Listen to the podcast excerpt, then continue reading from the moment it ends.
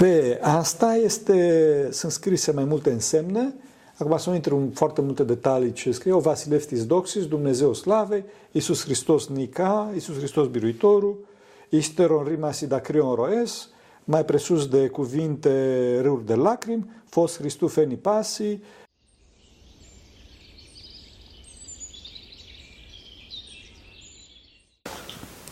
Slavă Tatălui și Fiului Sfântului Duh și acum și purea și în vece vece. Amin. Pentru rugăciunea Sfinților Părinților noștri de oameni, să Hristos, Fiul Dumnezeu, miluiește pe noi. Amin.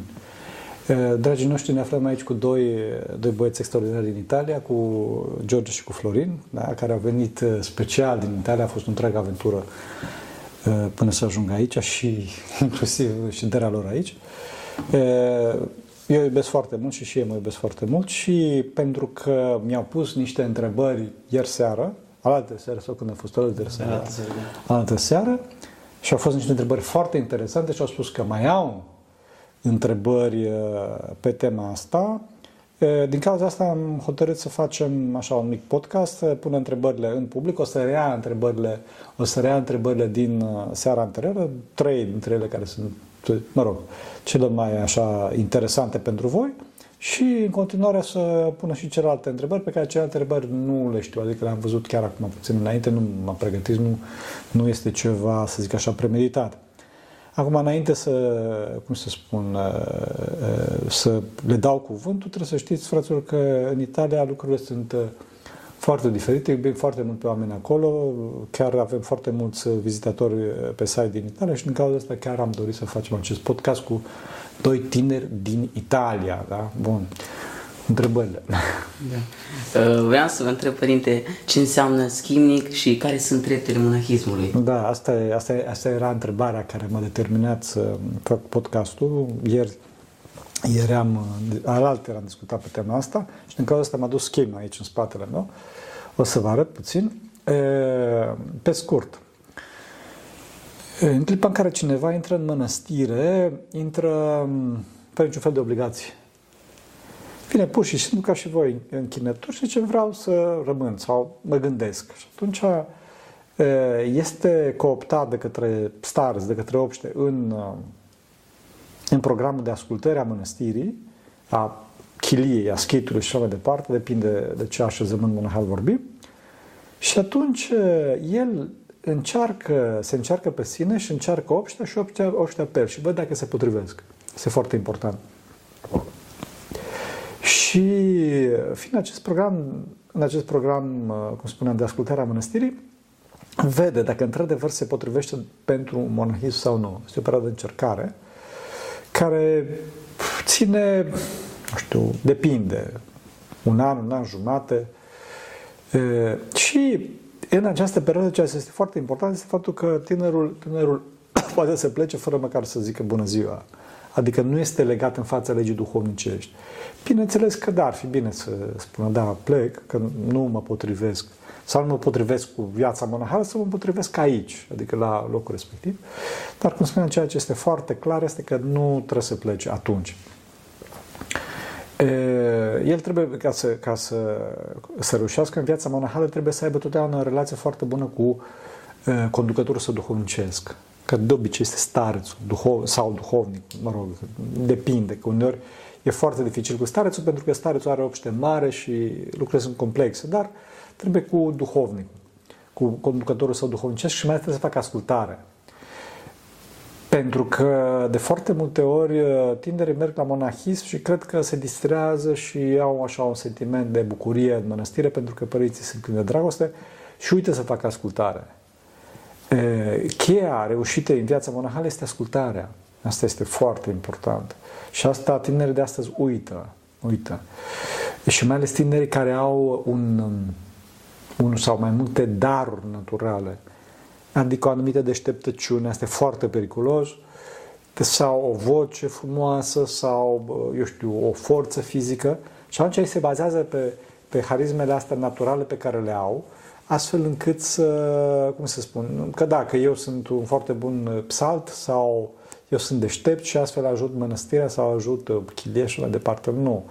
Totdeauna prin ascultare se, se rezolvă lucrurile, prin ascultare înaintează omul din punct de vedere duhovnicesc și prin ascultare se sfințește. Bineînțeles că harismele respective sunt folositoare de sigur, dar fără ascultare atmosfera devine foarte toxică și omul respectiv se exclude, nu numai din mănăstire, ci și din oriunde ar lucra. Deci, dacă, dacă, cum se spune, dacă chiar vă angajați undeva sau acasă cu părinții, dacă nu faceți ascultare, e ferească Dumnezeu.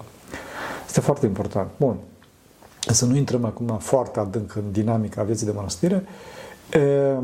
După un an, un an jumate, mă rog, aici diferă puțin el, dar în general se primește scufa asta moale pe care o am acum în cap. Asta, asta se primește, primul lucru. Sau uh, unii nu mai, uh, cum îi spune, nu mai dau scufa asta, dar asta este primul semn. El încă este cu pantaloni uh, și primul semn este ăsta. Al doilea semn, și asta se dă, cum se spune așa, în curte sau cândva îți dă starețul, iau. Al doilea semn, care deja este mai oficial, este în clipa în care devine rasofor, adică se dă rasa. Din păcate n-am rasa aici, dar e rasa pe care cum mă vedeți la biserică sau, adică și, dincolo de rasă, se dă această dulamă, se numește, da? zosticon de greacă, și vesta, pe care să nu-mi dau jos acum, că am sub, sub hanoracul ăsta, am o vestă, și o scufă tare. Scufă tare, m-ați văzut cu ea. Aceștia sunt frații de mănăstire. Eu vorbesc acum în limbajul atonit. În România e puțin diferit. Și se alege o zi specială sau... E, nu este neapărat, dar de obicei da.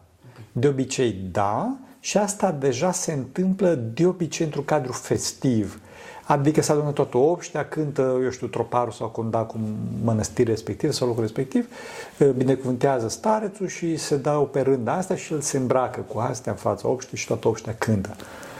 E, și cu toate că nu se face slujbă, deja se oficializează lucrul ăsta și atunci deja ar trebui să spună, adică să, să, să discute cu starețul, adică să spună, părinte stareț, știți, eu am gânduri să plec și așa mai departe. Atunci starețul, dacă zice nu pleca încă, el ar fi bine să facă ascultare. Ar fi bine să facă ascultare de stareț. Bineînțeles că la chilie așa e lucrul este mult mai, cum să, mult mai smerit să treaba asta. Dacă, și după asta, dacă, dacă monahul, dacă fratele, fratele rămâne, cum îi spune, în această ascultare și continuă viața duhovnicească, la un moment devine monah, monah simplu, nici nu știu cum se spun. În România, cum spuneam, este altă terminologie, adică îi se dă culionul, deci Camilavca aia așa, și se schimbă numele. Asta este foarte important, că se schimbă numele, adică se face slujbă. Slujba asta ține 10 minute și pot fi făcuți mai mulți la o liturghie sau poate să fie făcută și la vecerne și așa mai departe. Deci se schimbă numele, atunci devine monah. Și atunci nu, nu este bine să plece fără ascultare. Nu mai, nu mai poate să plece fără ascultare, fără, fără ascultare, da, fără ascultare, fără binecuvântare. Trebuie să aibă binecuvântarea starețului ca să plece. Că dacă face de capul lui, atunci bubuie diavolul de nu se vede. Nu e bine. Um, a, și bineînțeles este tuns. Am spus, se schimbă numele și este tuns, dar și devine monah simplu. Și de ce este Monahos. Deci este tuns. Asta vedem încă, încă, încă din, din Vechiul Testament, e vorba, vorba de votul nazoreilor, adică oamenilor afierosiți lui Dumnezeu, dedicați lui Dumnezeu și uh, omul capătă har pe tema asta și am văzut. Am văzut, am, am văzut și pe pielea mea proprie, am văzut și pe pielea mea proprie că, uh, cum îi spune, uh, capeți har mult, sensibil, în clipa în care cineva devine monah și am văzut și pe ceilalți, pe cei care erau mai mici decât și sunt mai mici decât mine, Așa cum căpătau mult har pe tema asta, în clipa care vin monahi. Monahos, mi se spune în limba greacă, monah simplu, mă rog, românia am înțeles că se spune totuși frate, sau nu știu cum e, rasofor, nu știu cum e. În orice caz, după o perioadă de X ani,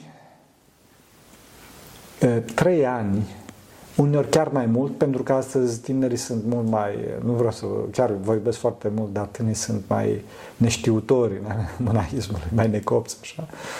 mai uh, lipsiți de maturitate, după o perioadă pe care starțul o hotărăște, uh, devine schimnic.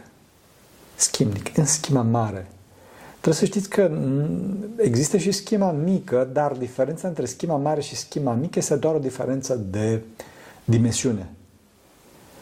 Datorită unor mă rog, vicisitudini ale istoriei, în principal cu rușii, nu intrăm în foarte multe detalii, s-a făcut o diferență de har între schima mică și schima mare, adică s-au făcut două slujbe. Schima mică se dă undeva la început, așa, și schima mare la sfârșit, pe patul de moarte. Ceea ce nu există în patristică, nu există în, în tradiția bisericii așa ceva. Sfântul Pahomie, după cum vedem în viața Sfântului Pahomie, a primit o singură schimă, un singur semn, schima în limba greacă înseamnă semn, mega angelico schima, înseamnă marele semn îngeresc, și îngerul a spus în acest semn, adică în, acest, în această uniformă, să zic așa, în acest mod, vă veți mântui, pentru că îngerul a fost îmbrăcat într-un singur semn, într-o singură schimă. Da. Deci nu există diferențe, cum spuneam, de, de har, ci diferențe doar de dimensiune și asta se vede inclusiv în slujba schimei, în care în slujba schimei se spune foarte clar o mulțime de lucruri care se adresează unui om tânăr, deci nu unui om care este pe patul de moarte. Chiar spune la un moment dat, mizones agones, adică mai mari lupte te, te așteaptă de acum încolo. Adică dacă om, omul este pe, cum îi spune, pe patul de moarte, ce lupte mai mari să-l aștepte? Sau uh, unul din voturile monahale, și este, care este și cel mai greu de, de îndeplinit, este votul ascultării. Deci spui, uh, faci ascultare până la moarte de, de stareți și de, de obște. Și tu zici, da. E, dacă omul este pe patul de moarte, ce ascultare să mai facă? Chiar dacă, chiar dacă ar vrea săracul, tot nu mai poate să facă niciun fel de ascultare. Toate astea se, se adresează, se adresează sau se adresează către un om tânăr, care are viața în față. Știi? De ce schima mare, schima mică totuși? De ce? Pentru că schima, om, monahul trebuie să aibă tot timpul schima la el, tot, tot timpul trebuie să aibă semnul la el. E, dacă aș avea în continuu șorțul ăsta la mine, da, asta este schema, nu știu dacă se vede în cameră, sau în camera asta, da, așa.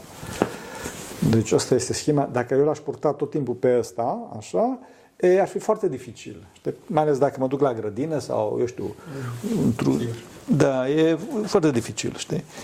E, și deci din cauza asta avem schema mică care a apărut din motive practice. Motive practice este vorba de un pătrat pe care poartă tot timpul monahul la el, să nu scot acum, că este sub haine.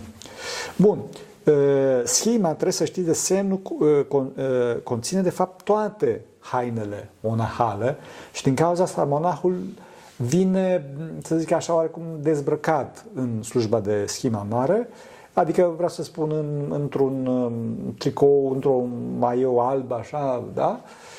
haină de piele, cum se numește, ciorapi și pantaloni și este îmbrăcat de către stareț, de către conducător duhovnicesc, de către Ava, de fapt, da? Este îmbrăcat uh, cu toate hainele în care, bineînțeles, cel mai vizibil, dar nu singurul, este asta, nu știu cum se numește în limba română, în limba greacă se numește sudario.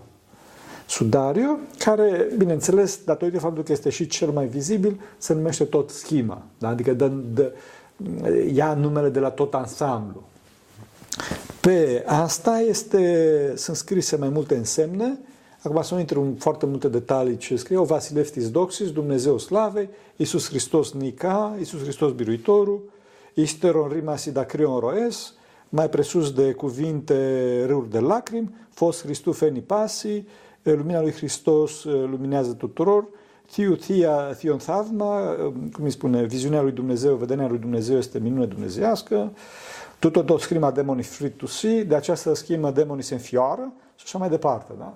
Sunt o mulțime de scrieri care ajută la duhovnicie, legate de duhovnicie, aceste scrieri, în general, sunt aceleași, variază puțin, dar, cum spuneam, toate sunt legate de viața duhovnicească, de Hristos. Din punct de vedere duhovnicesc, cum spuneam, este desăvârșirea Harului Duhului Sfânt. Desăvârșirea Harului Duhului Sfânt pe care poate să aibă cineva. Asta este verigheta mea. Da? Așa. Și monahul simte treaba asta, simte că se căsătorește cu Dumnezeu și de acolo încolo are o viață foarte frumoasă. Bineînțeles că trebuie să fie atent puțin la viața sa duhovnicească, ca să nu... Și asta este polistavrio, se numește în limba greacă polistavro, am înțeles că se numește în română, nu știu, dar cred că așa se numește, care este un alt uh, semn destul de, uh, cum îi spune, vizibil și se numește polistavrio, pentru că este format de multe cruci. Stavros, în limba greacă, înseamnă cruce și poli înseamnă mult. După cum vedeți, sunt foarte multe cruci pe el, așa stilizate, care arată multele ispite, multele necazuri pe care le, cum îi spune, o să le aibă monahul în viața lui, dar Dumnezeu le înducește prin, prin prezența sa în interiorul monahului. Asta e pe scurt, așa?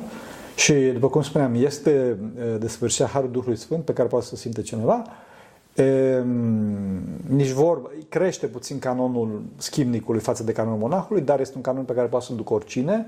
Nici vorbă fraților, eu știu, de 5 cuvinte pe zi sau mii de metani și mai departe, pentru că asta nu...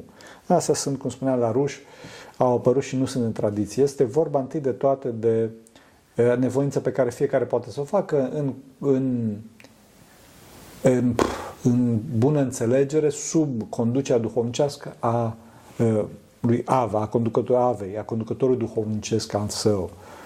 Asta este schimnicul.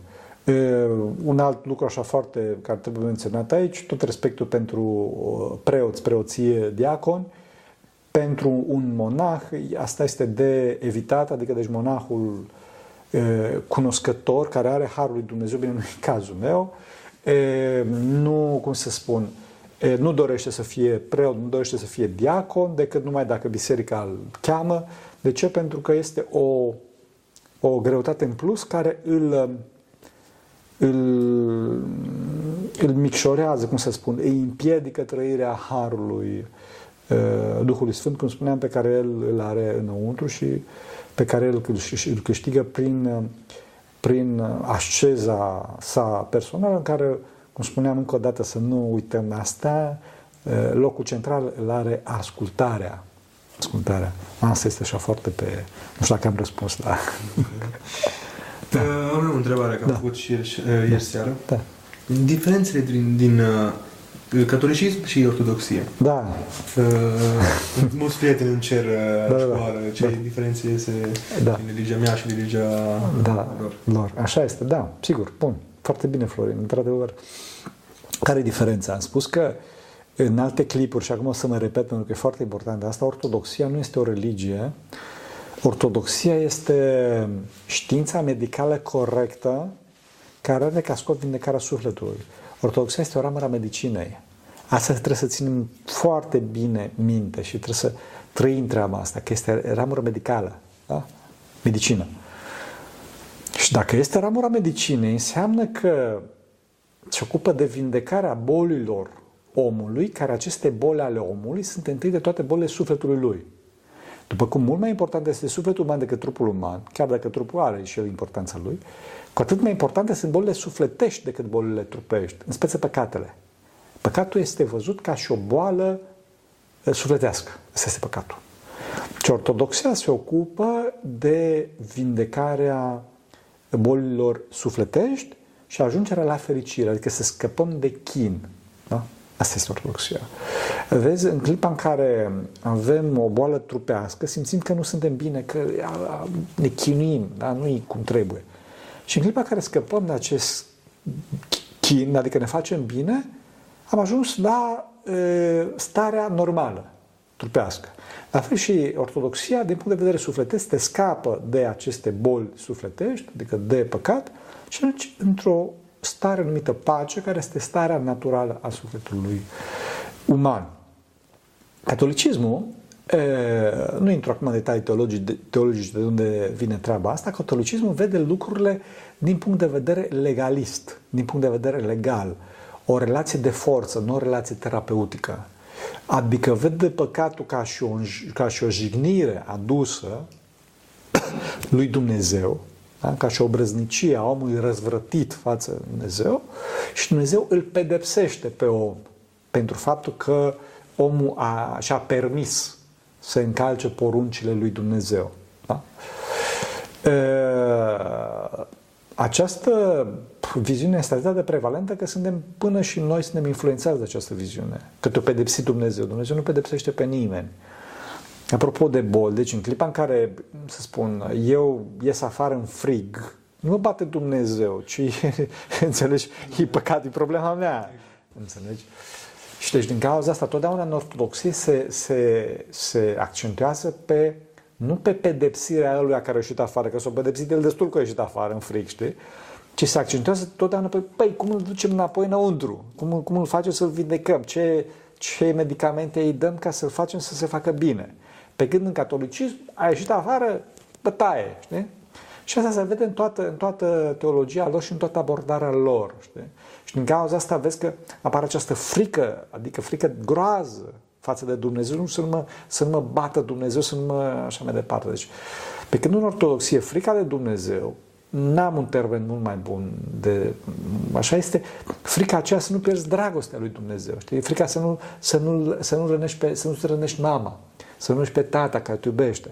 Asta este. Pe când, cum spuneam, în catolicism este doar această relație verticală de, băi, te-am prins la colț, te-am, te-am lovit. De? Asta este. Și din cauza asta în catolicism vedeți că există foarte multă forță, vedeți cruciadele în trecut și catolicismul generează ateism, adică generează fuga de catolicism, de unde oamenii au protestat din cauza acestei presiuni, așa au apărut protestanții, s-au făcut noi proteste, au apărut neoprotestanții și până astăzi oamenii fug de, de catolicism. Foarte trist, bineînțeles, cu multă compasiune spun asta față de, față de ei. Asta este, nu știu dacă am răspuns. Da, da, da. Da, da și despre uh, catolici, nu? Da. Uh, cu crușadele, au furat foarte multe sfinte moaște. Da, bineînțeles. Pot sfinții să permită lucrul acesta? Cum pot sfinții să permită lucrul acesta? Uh, pot să permită lucrul acesta de ce? Pentru că, să nu-ți uiți întrebarea. Da, da. da. da, pentru că, vezi, în Constantinopol uh, a fost mari păcate au fost mari păcate atunci, să știi. Deci, or- ortodoxia am spus că e știință medicală. Da. Bun. Eu zic că sunt ortodox. Ok. Dar trebuie să-ți iei medicina asta, trebuie să-ți iei acest tratament. Nu? E, în Constantinopol, la ora respectivă, erau niște bătăi crunte pentru putere. Era o dinastie se numește dinastia Anghelizilor, așa, nu are importanță, în orice caz erau niște frați cu taică și mai departe, se băteau între ei pentru putere.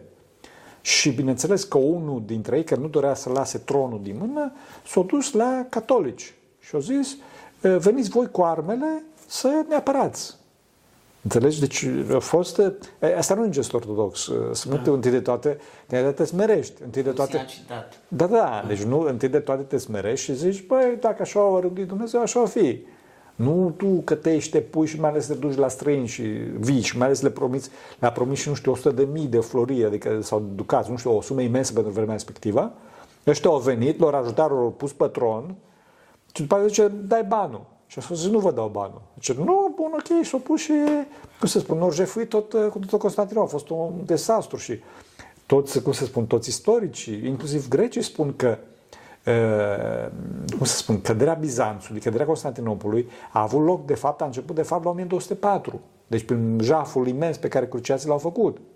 Da, a fost o, o mare tragedie, o mare tragedie. Bun, dar, cum să spun, cauzele au fost în, în, în, în, la greci, adică la așa zis ortodoxi. Înțelegi? Acolo a fost cauze, că eu, eu chemat, știi?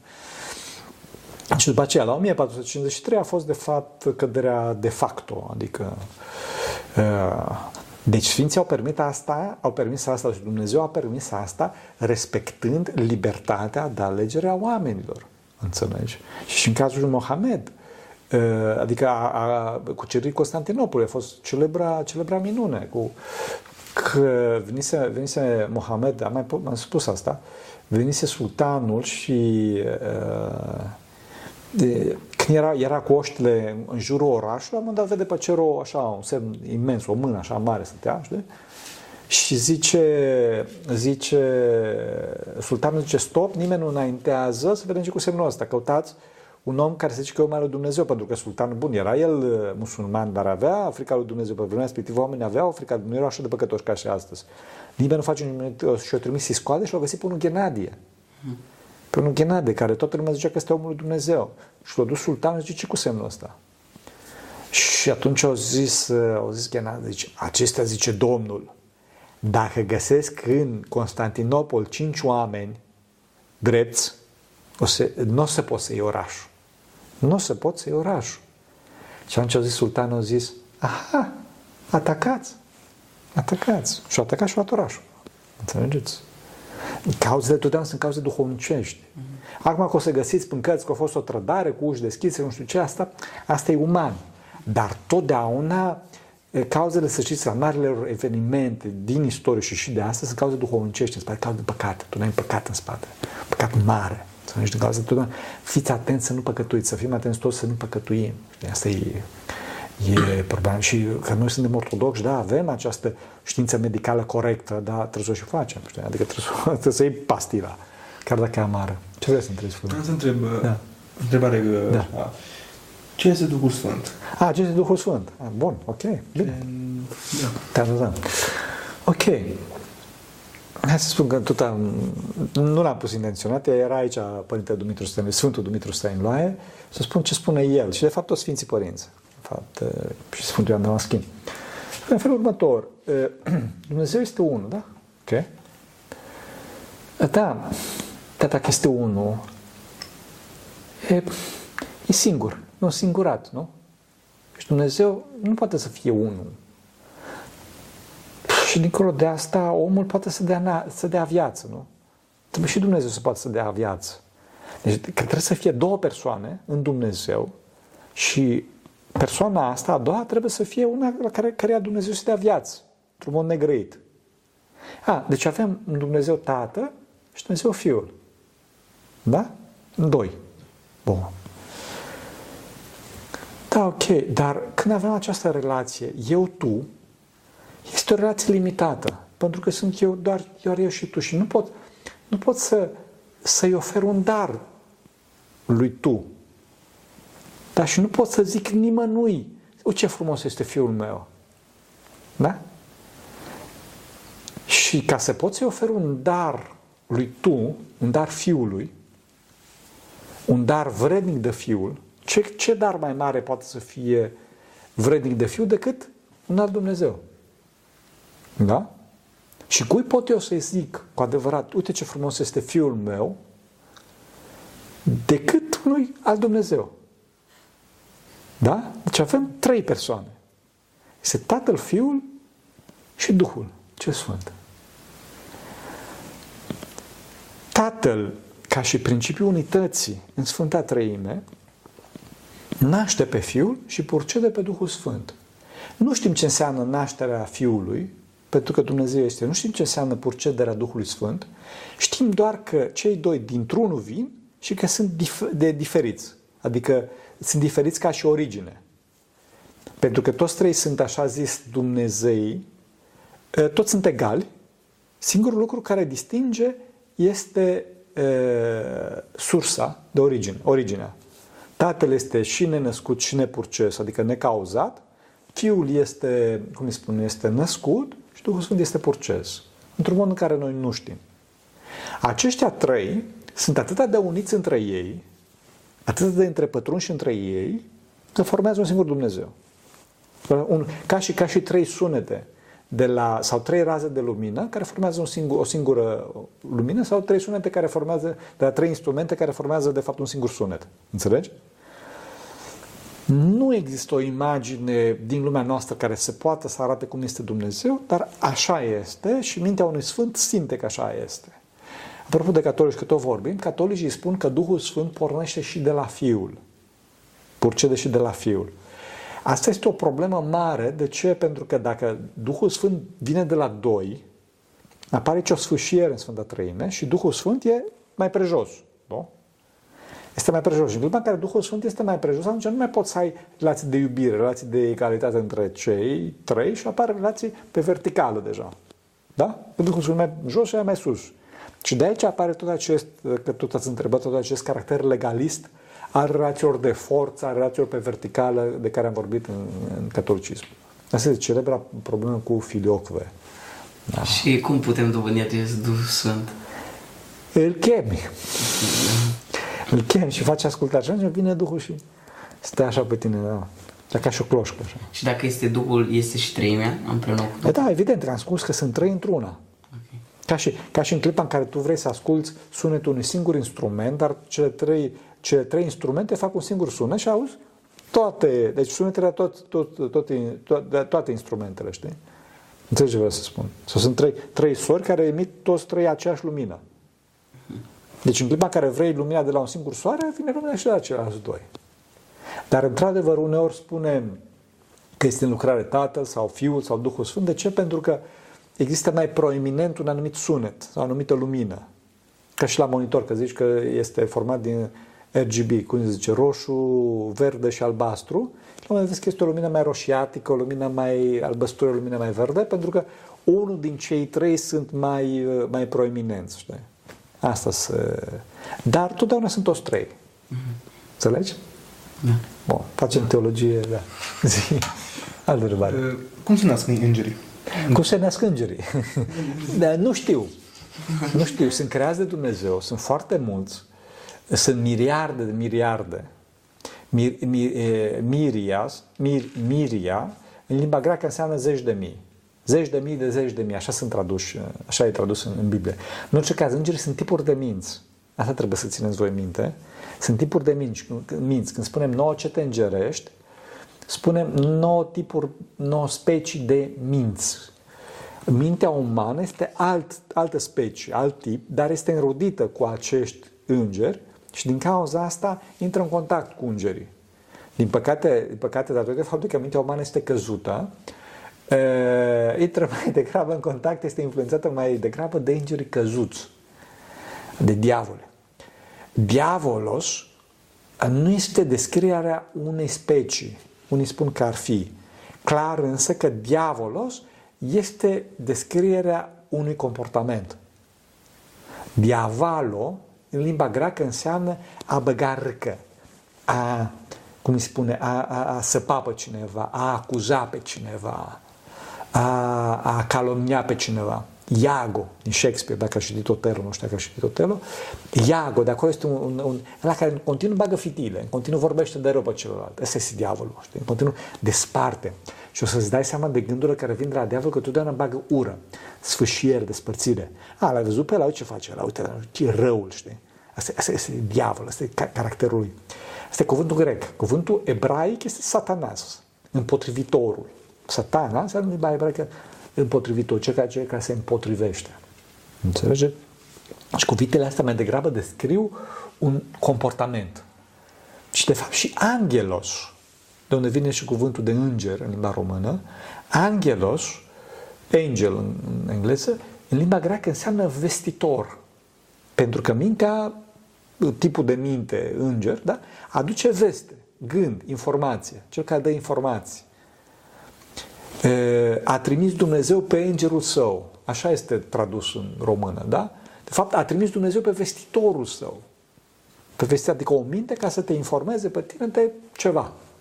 Să înțelegeți, asta este, asta este cu îngerii. Da? Ne puteți vorbi despre și ce este mm. uh, crucea rusească? Da, sigur, da, cu să nu. Bună. Crucea rusească.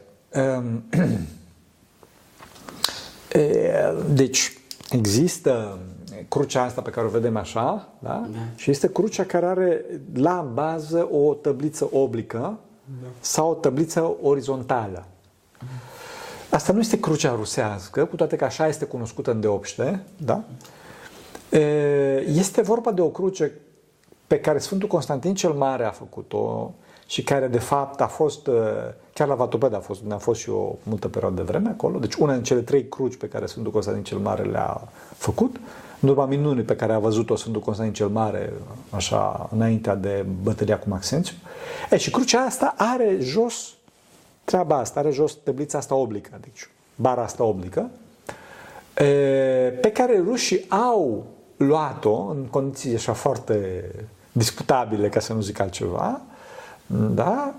E, și a ajuns crucea asta în Rusia o mare bucată de vreme și am găsit asta în documente și e, rușii au fost foarte mândri de crucea Constantin, Sfântului Constantin cel Mare Și de acolo, și bineînțeles că au pus crucea asta, de fapt copia acestei cruci pe toate bisericile lor și așa mai departe, odată cu creștinarea rușilor când a fost mult mai târziu, și de acolo vine termenul de cruce rusească pentru această cruce. Dar nu este vorba de cruce rusească, este vorba de cruce pe care Sfântul Corintien Mare, de cruce bizantină, să zic așa, a făcut. Acum, de unde vine tăblița aia de jos? Care uneori este oblică și alteori este orizontală. Se referă la același lucru. Se referă la faptul că Mântuitorul pe cruce când a fost răstignit, a fost destins. Ca să arate că Mântuitorul pe cruce a fost destins, adică a primit răstignirea de bunăvoie, nu a fost forțat, nu a fost răstignit că nu putea să se apere. El putea să se apere, că Dumnezeu era, tot puternic era, dar el pe cruce a fost destins, adică a primit crucea de bunăvoie. În realitate, Mântuitorul a fost pe cruce ceva de genul ăsta, deci a fost așa, cum să zic, scurs pe cruce, da? Pentru că avea cuile, cuile în, în podul palmei, și era scurs și avea o, o, niște cuie în, în cui sau mai două, nu știu, cred că un cui totuși, în picior. Și deci era scurs și într-o poziție așa foarte incomodă. Dar ca să-l arate pe Mântuitorul că era destins pe cruce, adică într-o poziție de genul ăsta, din cauza asta, iconarii, cei care făceau icoane, au pus jos la picioarele lui o tăbliță, care ea n-a existat de fapt în realitate acolo. Da? Dar ca să arate această realitate duhovnicească, această realitate spirituală. Dacă doriți că Dumnezeu a primit crucea de bunăvoie, da? au pus tăblița asta și asta a intrat, cum spuneam, și în reprezentările crucii ca și lemn, ca și... Pentru asta este pus acolo, înțelegeți? Uneori apare dreapta, alteori apare așa într-o formă de, cum să spun, de perspectivă oarecum simplistă, oblică. Știi? Deci, din cauza asta apare tăblița acolo. În orice caz, deci, n-a existat și nici nu putea să susțină o tăbliță așa de groasă, greutatea unui om de nu știu câte zeci de chile cât uh, a fi avut mântuitor, înțelegeți? Da. Asta este. Da. Mă, mă gândeam, cum poți să ai râvnă? Da, cum poți să ai râvnă? Bună întrebare. Întâi de toate prin ascultare. Trebuie să asculți de conducătorul duhovnicesc, să fii constant, constant și să nu ai multe griji. Că dacă ai multe griji, această râvnă se, se, se sparge în multele griji să fac și aia, și aia, și aia, și aia, și aia. Nu. Lasă-le pe asta, ascultă ce spune conducătorul duhovnicesc și fii constant în programul tău duhovnicesc. Mai este rugăciune. Că râvna asta vine de la Dumnezeu, har de la Dumnezeu. Și deci trebuie să te rogi și să zici, Doamne ajută-mă. Și în clipa care te rogi și ai program constant și ții, ții legătura cu duhovnicul tău, conducătorul tău duhovnicesc, ce harul intră înăuntru tău și îți dă râvna asta, îți dă flacăra asta. Dacă ea nu vine, adică sau vine și dispare de că te ocupi de aia, de aia, de aia, de aia, se stinge. Atunci pleacă râvna. Pleacă râvna. În cazul ăsta este foarte importantă, foarte importantă negri, lipsa, lipsa de griji materiale și constanța, ca să-ți aduci aminte de veșnicia care te așteaptă și de frumusețea lui Dumnezeu pe care o guști încă de aici de pe pământ. A spus că e, ortodoxia este, este știință medicală și această vindecare a sufletului tău vezi încă de aici de pe pământ. Adică nu o să, nu o să te faci bine în clipa care mori, ci că de aici după pământ începi să te vinde și simți că înăuntru tău că, hop, bă, merge treaba. Și atunci crește râvna asta. Crește, bă, înaintezi. E adevărat că după 3-4 ani, harul se ascunde și trebuie să te lupți. Dar până atunci, dacă faci ascultare, câștigi râvna asta și atunci ai flacăra ta. Ai flacăra ta și mergi înainte. Te trebuie ascultare și constanță și negrijă, cum spuneam, lipsă de... Să, să te mortifici, să nu te gândești la tot felul de lucruri ce se întâmplă și știri și așa mai departe. Nu. Ascultare.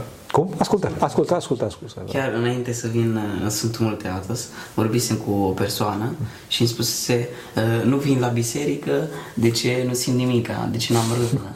și cum poate să dobândească? Așa? Păi, da, să meargă la biserică, să aibă râvnă. Asta, asta este o parte a credinței, știi? Adică mintea noastră căzută zice, nu, eu nu simt, nu vreau, nu pot. Și spune, spune spun cei de dinaintea noastră, întâi de toate Domnul nostru Iisus Hristos și Sfinți, dar și mama, tata și duhovnice. Nu, du-te tu, fă ce zic eu, ai credință ce spun eu, că am experiența și o să vezi că în timp o să apară. Timp o să apară. De ce? Pentru că noi suntem acum mortificați, știi? adică sunt orb. Știi? Și zice Dumnezeu, ia tu pastila asta și o să începi să vezi. Dar trebuie să ai puțină credință în, în cel care te conduce duhovnic. Deci este imposibil să nu simți nimica. Da, este imposibil să nu simți nimica, dar uneori trebuie să știi că poți să ajungi în condiția să nu simți nimica. Okay. Poți să ajungi în, în, în, în condiția asta când, cum să spun, când energia demonică este foarte mare în tine. Și asta provine, desigur, și din păcatele noastre, din cum se trecutul nostru, dar uneori este și îngăduit de Dumnezeu ca să nu te mândrești, ca să vezi cine ești tu, că ești butuc ești. Da? da. Alte întrebări. Da, zi. Uh, ce este moartea? Ce este moartea? Bun. Bună întrebare. Din punct de vedere duhovnicesc, moartea este stabilizare. Stabilizare. Din punct de vedere biologic, sau nu știu cum să zic așa, este despărțirea sufletului de trup. Despărțirea sufletului de trup. Adică, e, am spus că omul este bolnav. Da? Are distorsiuni existențiale, boli de suflet. E, și bolile astea, pentru că au o energie demonică în ele, produc despărțire, rupere. Da? Păcatul e rupere. E, și ruperea asta devine atât de mare încât cele două mari componente ale omului, în speță moartea și e, sufletul și trupul, e, datorită păcatului care intră din ce în ce mai mult în firea umană, nu mai rezistă să fie împreună și la un moment dat se despart. Se despart. Trupul se descompune, la rândul lui se descompune, da, în compuși organici, seruminoare pe care le știm de la anatomie. Sufletul își continuă viața conștientă. Sufletul știe foarte bine după moarte cine este și aduce aminte de tot. Da? Dispare fenomenul uitării, dispare fenomenul bătrânirii, dispare subconștientul, toate lucrurile astea. Și sufletul este chinuit de păcatele, de bolile existențiale pe care le-a avut și le are încă, adică le-a avut și nu s-a povedit, nu s-a vindecat de ele și deci le are, sau desfătat de virtuțile, de faptele bune, de însănătoșirea sa pe care le-a dobândit înainte de moarte. Am spus că moartea este stabilizare, de ce? Pentru că dispare trupul și dispare această flexibilitate. Eu urăsc foarte mult de flexibilitatea smerenie, știi? După moarte că nu mai, nu mai, nu mai știi că ești limitat, nu mai știi că să spui, băi, stai puțin, că mai și celălalt. Și ești, te mișcă o viteză maximă, cum se mișcă sufletul uman, știi? Tu ce zici, asta e. Și te înțepenești pe direcția pe care ai luat-o. Dacă direcția este bună, atunci omul are flexibilitatea asta, dar bineînțeles că nu schimbă direcția datorită bucuriei care... Dar dacă este direcția rea, egoistă, atunci se încrăcinează în poziția aia, știi? Adică, ba, eu nu mă las, asta e, știu. Asta vezi, din păcate, se vede asta pe niște oameni care încă din viața de aici sunt foarte încrâncenați. Adică vrei să-l convingi de ceva, cred că ați văzut cazul, sper să nu fi văzut, dar cred că ați văzut, vrei să-l convingi de ceva și să dai cu tunul și nu poți să-l convingi pe omul respectiv. Ja, omul respectiv, dacă moare în situația respectivă, e în continuu încrâncenat pe tema aia. Și în singură, singurătate. Iată singurătate. Da. Uh, cum putem lucra rugăciunea noastră în timpul slujbei sau cum trebuie să ne rugăm în timpul slujbei? Bună, foarte bine, da. Slujba, întâi de toate, nu puțin că m-am pus metanierul aici, mi l-am pus. Da, slujba nu este, mare atenție, nu este un eveniment um, cultural. Uh, noi nu suntem spectatori acolo. Noi suntem rugători și nu numai la slujbă. În general, omul este o ființă rugătoare, care se unește cu Dumnezeu, cu perfecțiunea, că Dumnezeu e perfecțiunea, da? Perfecțiunea comunitară, am spus că sunt trei într-unul. Și de la slujbă, întâi de toate, noi trebuie să ne rugăm. Cea mai bună rugăciune, cea mai puternică rugăciune este Doamne Iisuse. Doamne Iisuse Hristos, miluiește-mă. Și asta trebuie făcută pe metanier. E cel mai bine să fie făcută pe metanier. De ce? Pentru că folosește e, cel mai puternic simț uman care este pipăitul. Și mai atenție băieți, una este, știți, sper să nu știți, da? Dar, din păcate, datorită învățăturii cărora sunteți expuși, cred că știți, că una este să vezi o fată și alta să pui mâna pe ea. Sunt lucruri diferite.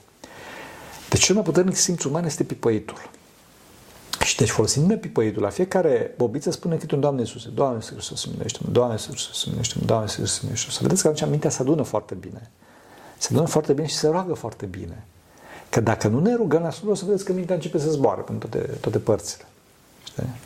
Astfel trebuie să ne rugăm. Și în clipa care nu o să te mai poți ruga cu Doamne Iisuse pe metanier, atunci de la înălțimea rugăciunii o să cadă ca pe o plasă mintea pe cuvintele troparelor, pe icoanele de pe pereți, pe ce se întâmplă la slujbă și mai departe. Și după ce mintea se odihnește, după ce iarăși Doamne Hristos să minește, Doamne Hristos să minește, Doamne Hristos să minește. Înțeles? Da. Tot refer la asta. Da. Cum putem noi, mai ales în grija lumească, mai ales noi când mergem la școală, să ținem această pace lăuntrică în noi și da, în da, nu puneți paie pe foc, deci nu puneți, deci ca să mențineți focul, nu puneți paie pe focul celălalt. Adică să, să fiți iubitori cu toți, dar tăiați relațiile nefolositoare. Așa numita vorbărie în deșert. Deci dacă cineva te întreabă, să răspunzi cu multă dragoste și să ajuți. Evident. Bineînțeles, fără să te încarci cu păcat. Dar nu te băga, te băga în cercuri în care se pierde vremea, cercuri în care cu se vorbește în continuu despre vrute și nevrute și ce trebuia să facă, nu știu cine e premierul Italiei la ora asta, ce trebuia să facă aia și ce trebuia să facă aia și fotbal și așa mai departe. Nu ajută. Și oricum voi nu puteți să schimbați nimic. Nimeni, nici, nici eu nu pot să schimb nimic, înțelegi? Deci, du-te acolo unde te folosești. Unde te folosești.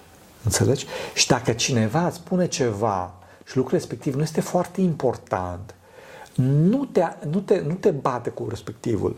Adică spune cineva că, ce să zic, eu nu știu ce să zic, că nu e cel mai bună, nu e cea mai bună marcă de mașini, nu știu ce aveți voi acolo, Alfa Romeo, nu e Fiatul, ci Ferrari cea mai bună, știi? Mm. Sau nu e Ferrari, ci Fiat, știi? Sau nu e Ferrari, ci Lamborghini. Mm. Că mai știu și eu câte ceva. Așa. Tu să zici, da, foarte așa tu știi. Foarte bine, așa e. Nu te certa cu el. Nu, că nu e asta că știu eu că e Lancia și mai nu știu care mai aveți pe acolo. N-are rost. Și ce dacă e Ferrari? Păi Ferrari să fie, da, treaba ta. Vrei să lăsăm în pace. Să lași în pace, da. Nu escalada, nu escalada conflictele. Uh-huh. Dacă este ceva foarte important, se schimbă problema, dar 90% nu, este, nu, sunt, nu sunt chiar așa de importante și lăsați după celălalt, înțelegi? Lasă după el. Totdeauna căutați unitatea și pacea. Unitatea și pacea. Și dacă se vorbește despre ortodoxie? E, dacă se vorbește despre ortodoxie, atunci trebuie aici cu discernământ. Dacă, dacă tu vezi înăuntru tău că poți să spui ceva, spune. Dar dacă vezi că se escaladează iarăși, deci, da, dragă, lasă, hai, hai să discutăm despre altceva. Hai să discutăm despre altceva, pentru că, adică eu văd treaba asta, știi? Deci eu văd pe oameni că vin, vin la mine și mă întreabă, adică, cu toate că sunt total nevrednic, mă întreabă anumite lucruri de ortodoxie, dar ei nu mă întreabă pe mine de fapt, ci vor să le valideze o poziția lor, știi? Și eu zic, frate, nu e așa. Hai, nu, părinte, că știu eu că nu știu ce. Frate, nu e așa. Nu, părinte. Bun, bun, lasă, hai să discutăm despre altceva. Adică, decât să se nască tulburare, mai bine eviți, știi? Atât și până evitare. Sensibilitatea. Vorbim de da, da. sensibilitate. Ce este sensibilitatea? Sensibilitatea. Da. Sensibilitatea, da. Bun, ok, am crezut că întreb de simplitate, sensibilitate. Ce este sensibilitatea? Sensibilitatea vine de la, de la uh, simț, sens în limba engleză, da? Simț.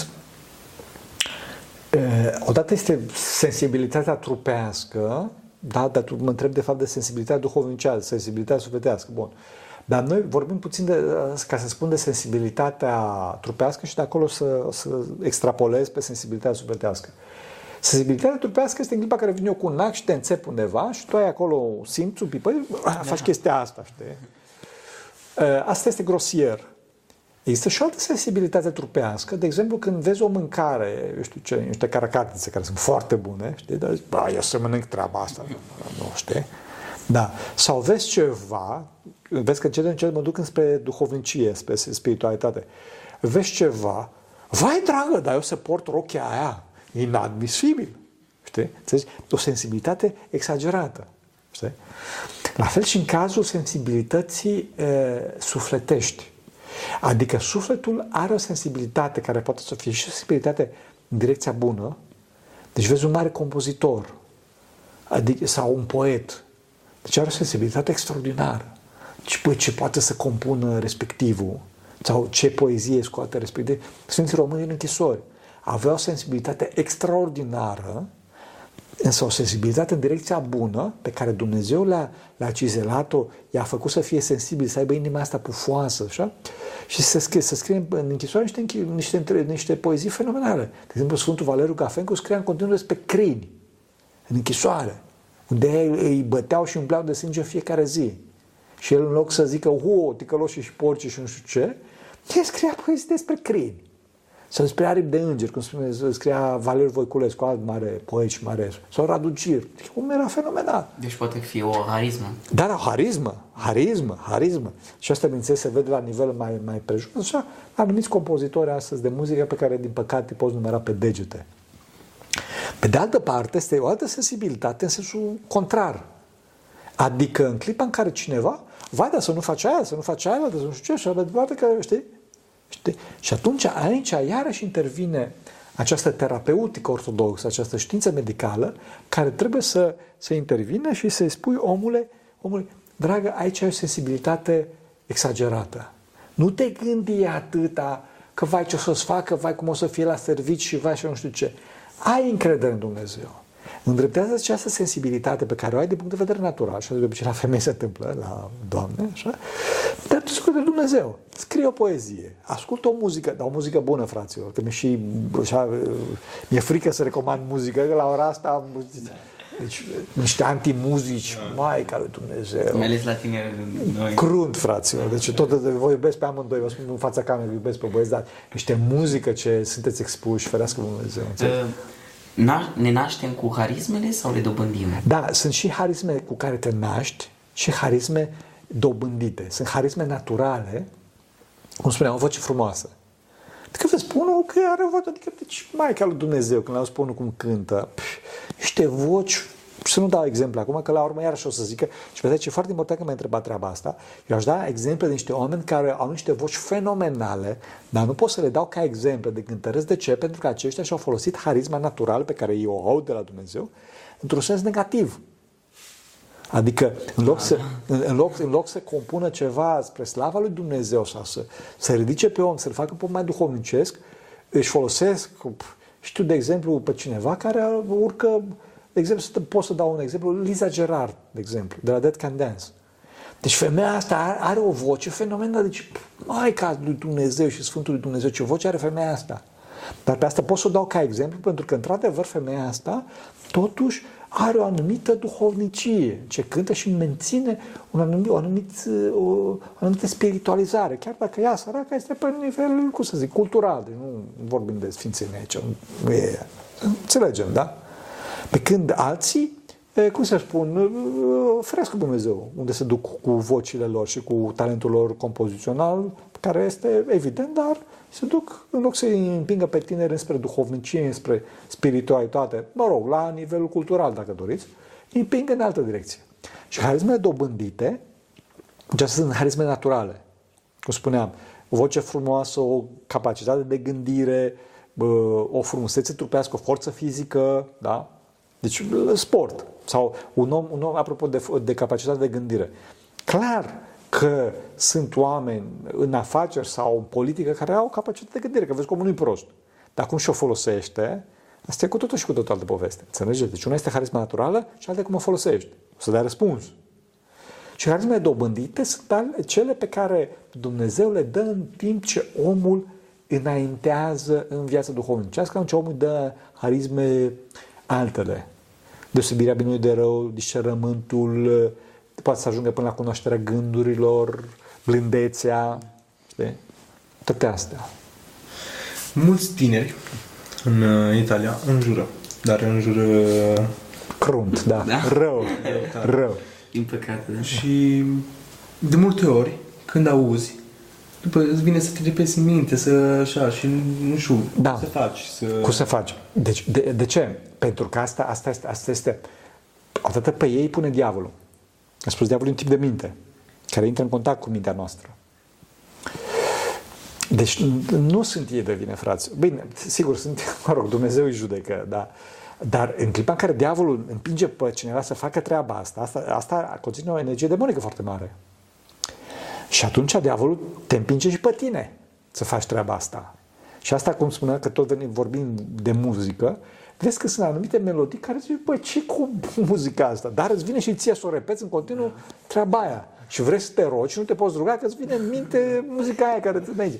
E, asta este demonic. Și din clipa respectivă zici, Maica Domnului meu, ajută-mă pe mine. Mica Domnului, ajută-mă pe mine. Și pleacă de aici satana. Și tu te de aici. Nu te vreau. Deci tu trebuie să știi că diavolul nu poate să facă nimic. Diavolul poate doar să ispitească, să-ți ofere. Adică îți fac oferta. Fă asta, fă asta, ia-o de aici. Mușco. Dacă ai mușcat, ai mușcat-o. Înțelegi? Tu ca tu în clipa să zici, nu, nu vreau asta.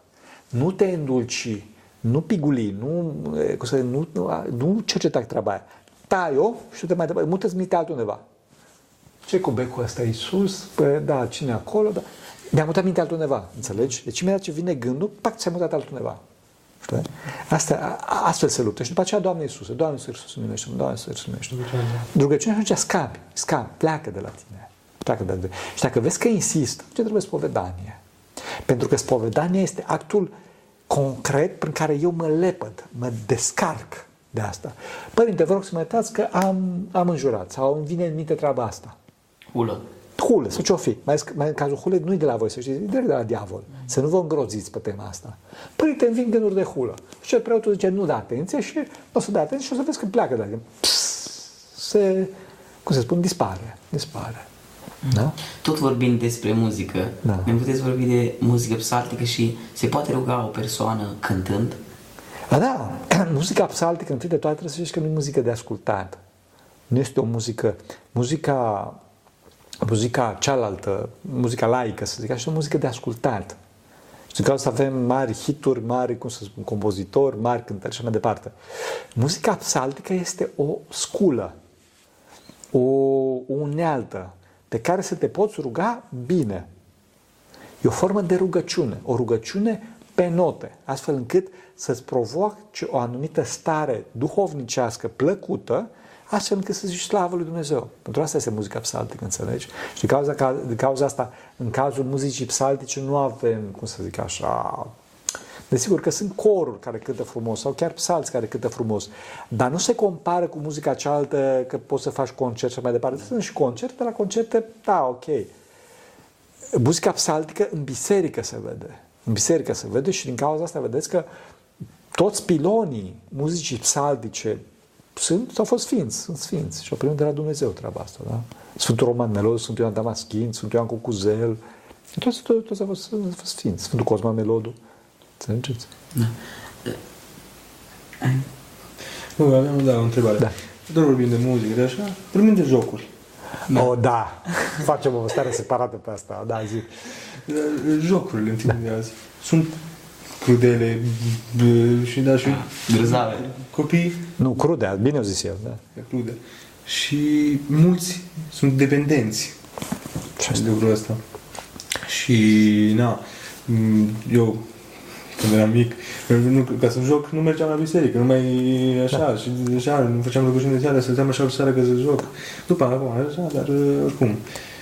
E o formă de drog. E o formă de drog foarte puternică și cei care fac jocurile știu asta. Știu asta și fac jocurile astfel încât să te țină dependent acolo, să te țină rob acolo. Sunt mult mai puternice decât aplicația. Deci eu la un moment dat spuneam despre TikTok că e cea mai puternică armă de pe pământul ăsta și este. Dar viitorul, în, în ceea ce privește caracterul destructiv, este al jocurilor. Pentru că este foarte multă violență, f- foarte atractiv. De ce? Pentru că tu ești parte integrantă a jocului. Și vezi că în joc nu ți se dă să faci o faptă bună, să faci milostenie și mai departe și toate păcatele ți se pun acolo. Știți foarte bine. Da? Toate păcatele și tu simți acea plăcere imensă a păcatului în joc, fără însă să ai câtuși de puțin o durere. Adică în clipa în care, cum să zic eu, deci în viața de zi cu zi mergi și fur ceva, care este un păcat foarte mare, totuși ai o anumită, băi, să nu mă prindă, să nu... Da. Asta nu înseamnă că să furi. Dar în joc, știți foarte bine că sunt jocuri de furat, da, GTA-ul, așa, da, fraților, nu ferească Dumnezeu, nu puneți mâna pe așa ceva, dar în care tu furi și nu numai că ți-e frică să te prinde poliția, ci primești puncte pe tema asta. Avansezi în joc. Pentru cine nu știe, vă rog să-mi iertați, o mică paranteză, jocul se numește Grand, Grand Theft Auto, marele furt de mașini. Da? Doamnelor care vă uitați și așa mai departe, nu lăsați la copii jocul ăsta, ferească Bunul și Sfântul Dumnezeu. Eu știu om care s-a, s-a bătut cu fiul din cauza lui GTA. Ferească Dumnezeu. Continuă. Da. Deci, deci vreau să spun, iartă-mă, vreau să spun că este, este destructiv și omul este învățat, copilul tânăr este învățat să facă asta. Pentru că primește recompensă. Primește recompensă și la un moment dat nu mai știe o să se comportă cu celălalt decât în sensul ăsta din joc. Da, da. Înțelegi? Și nu, nu, nu, nu mai știe să relaționeze cu celălalt decât cum vede în joc. Și, de, și adrenalina. Adrenalina, de pe asta zic. Da, îți crește treaba asta și ești în continuu excitat pe tema asta. Și atunci centrii, centrii de recompensă se activează foarte tare în, în creierul tău și ești setat pe tema asta. Și băi, problema cea mare este faptul că, e, cum îi spune, e, realitatea din joc este atât de atractivă și Confuz cu realitatea reală. o confuz, o confuz cu realitatea reală și nu numai că o confuz cu realitatea reală, că, cum spuneam, unul, deci un copil și-a împușcat părinții pe tema asta, da, așa, crezând că ei o să, adică e game over și părinții o să învie, ci, ci nu numai că, cum îi spune, confuz cu realitatea reală, Florin, ci, ci vezi realitatea reală mai, mai anostă, adică, cum să spun, mai neinteresantă decât ce se întâmplă în joc. Adică în joc vezi ceva mult mai strălucitor și în realitatea reală vezi pe ăla că e plictisitor, boring, you know. Adică vezi că, da. De? Și atunci tu vrei în continuu să fii în joc. Că acolo e adrenalina la maxim. Pe când în realitatea reală vezi pe mama ta, vezi pe părinții tăi care te, te cresc și zici, bă, cine e ăsta? Cine e? Groaznic. Se întâmplă treaba asta, înțelegi? Și atunci copiii și oamenii sunt dependenți acolo. Știu oameni mari care sunt dependenți de jocuri.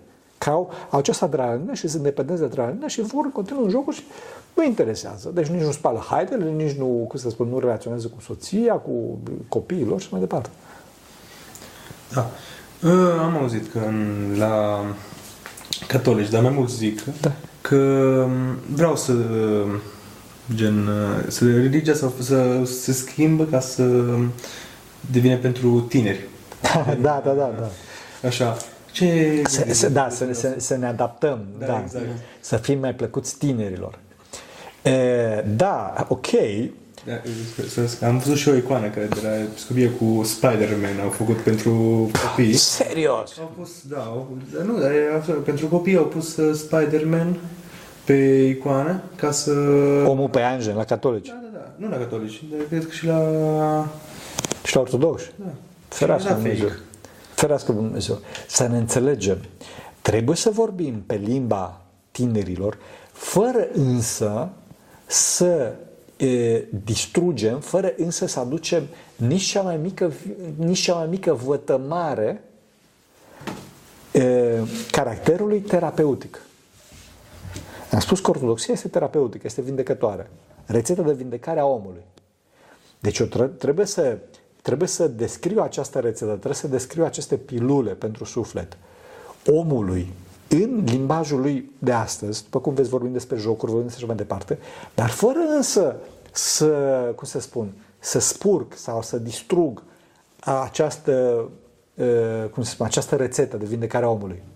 Adică, clar că o să vorbesc despre Spider-Man, dar nu o să pun pe icoană.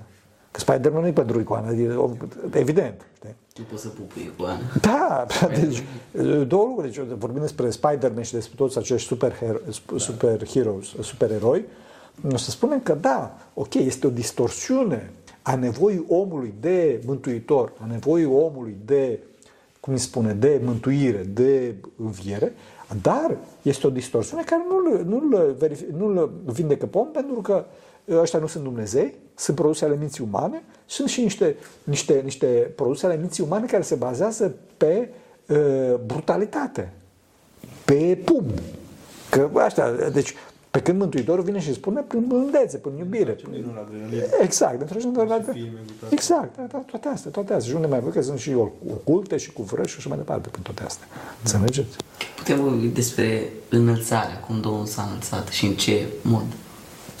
nu știm în ce mod, dar știm că Domnul s-a înălțat la cer, depășind continuu spațiu-timp, depășind materia. Da? Deci în clipa în care, deci în clipa în care ai materie, deci cum suntem noi acum, suntem legați printr-o forță care este proprietatea materiei, numită gravitație. Adică deci eu dacă sar în sus, acum iarăși ca jos.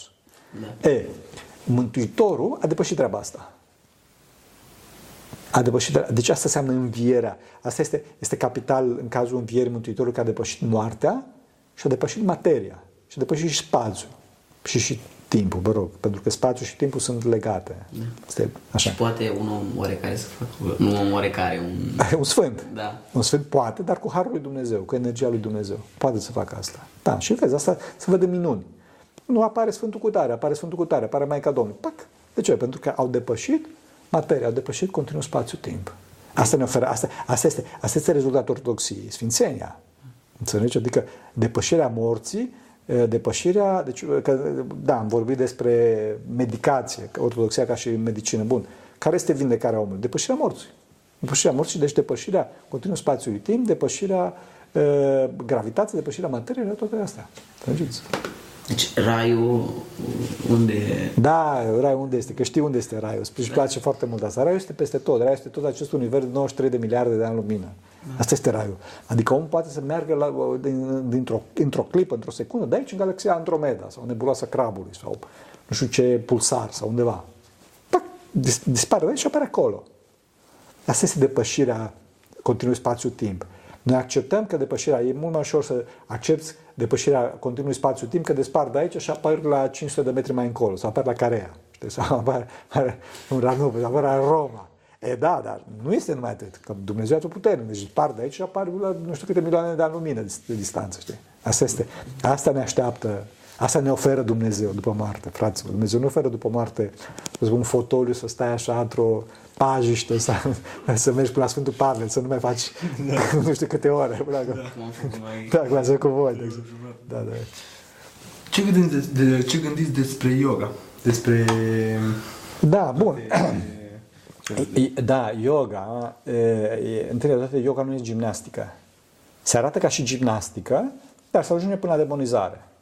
Și chiar vă recomand să vă uitați pe site, pe chiliatunite.ro, despre Klaus Kenneth, cum vorbește despre yoga extensiv și spune că yoga nu e gimnastică, pentru că toate asanele, deci toate, toate exercițiile din yoga sunt de fapt niște închinări unor zeități. Unor zeități, adică unor demoni. Unor demoni în care, mă rog, în Asia sunt și în clipa în care cineva se inițiază, vede treaba asta, adică îi se spune pe față. La început se zice, ca să-i atragă, zice că băi, sunt doar niște gimnastică, adică stai așa, stai așa, stai în poziția asta, în lotus, ca să te liniștești. Periculozitatea este că, într-adevăr, aceste exerciții uh, uh, liniștesc. Pentru că omul se liniștește, adică pentru că îți întinzi mușchi, dacă nu altceva. Dar de acolo încolo vine toată încărcătura asta e, demonică care este foarte periculoasă. Încărcătura asta spirituală care e foarte, foarte periculoasă. Înțelegi? Asta este. De, de cauza, deci dacă doriți să vă liniștiți, mai bine faceți niște gimnastică normală, fără... Vorbea Sfântul Părintele da. Gelasie de la frății mei despre yoga creștinismului. Ce schimbă? Da, nu știu, n-am citit foarte, foarte mult pe Părintele Gelasie, ca să fiu foarte sincer, dar în general este controversat, într-adevăr, pe tema asta, adică se apropie foarte mult de yoga și face niște paralele între yoga de acolo și, și creștinism. Da s-ar putea face anumite paralele, dar e foarte periculos. De ce? Pentru că vine cu tot bagajul. Da. Știi, vine cu tot bagajul. Asta este o mare problemă, înțelegeți? Mm-hmm. Bun, bine, bun. Am vorbit, cred că destul. Da. Cred că să vă ajute Bunul Dumnezeu, cred că mai avem, să vă binecuvânteze Bunul, Bunul Dumnezeu. Aș dori să mai discut cu voi, dar deja ne-am auzit foarte mult și cred că oamenii nu mai, uh, cum să spun, uh, nu, nu o să mai reziste Bun, să ne ajute Bunul Dumnezeu pentru căciune. Sfinților Părinților noștri, Doamne, este Hristos, Fiul Dumnezeu, miluiește pe noi. Amin.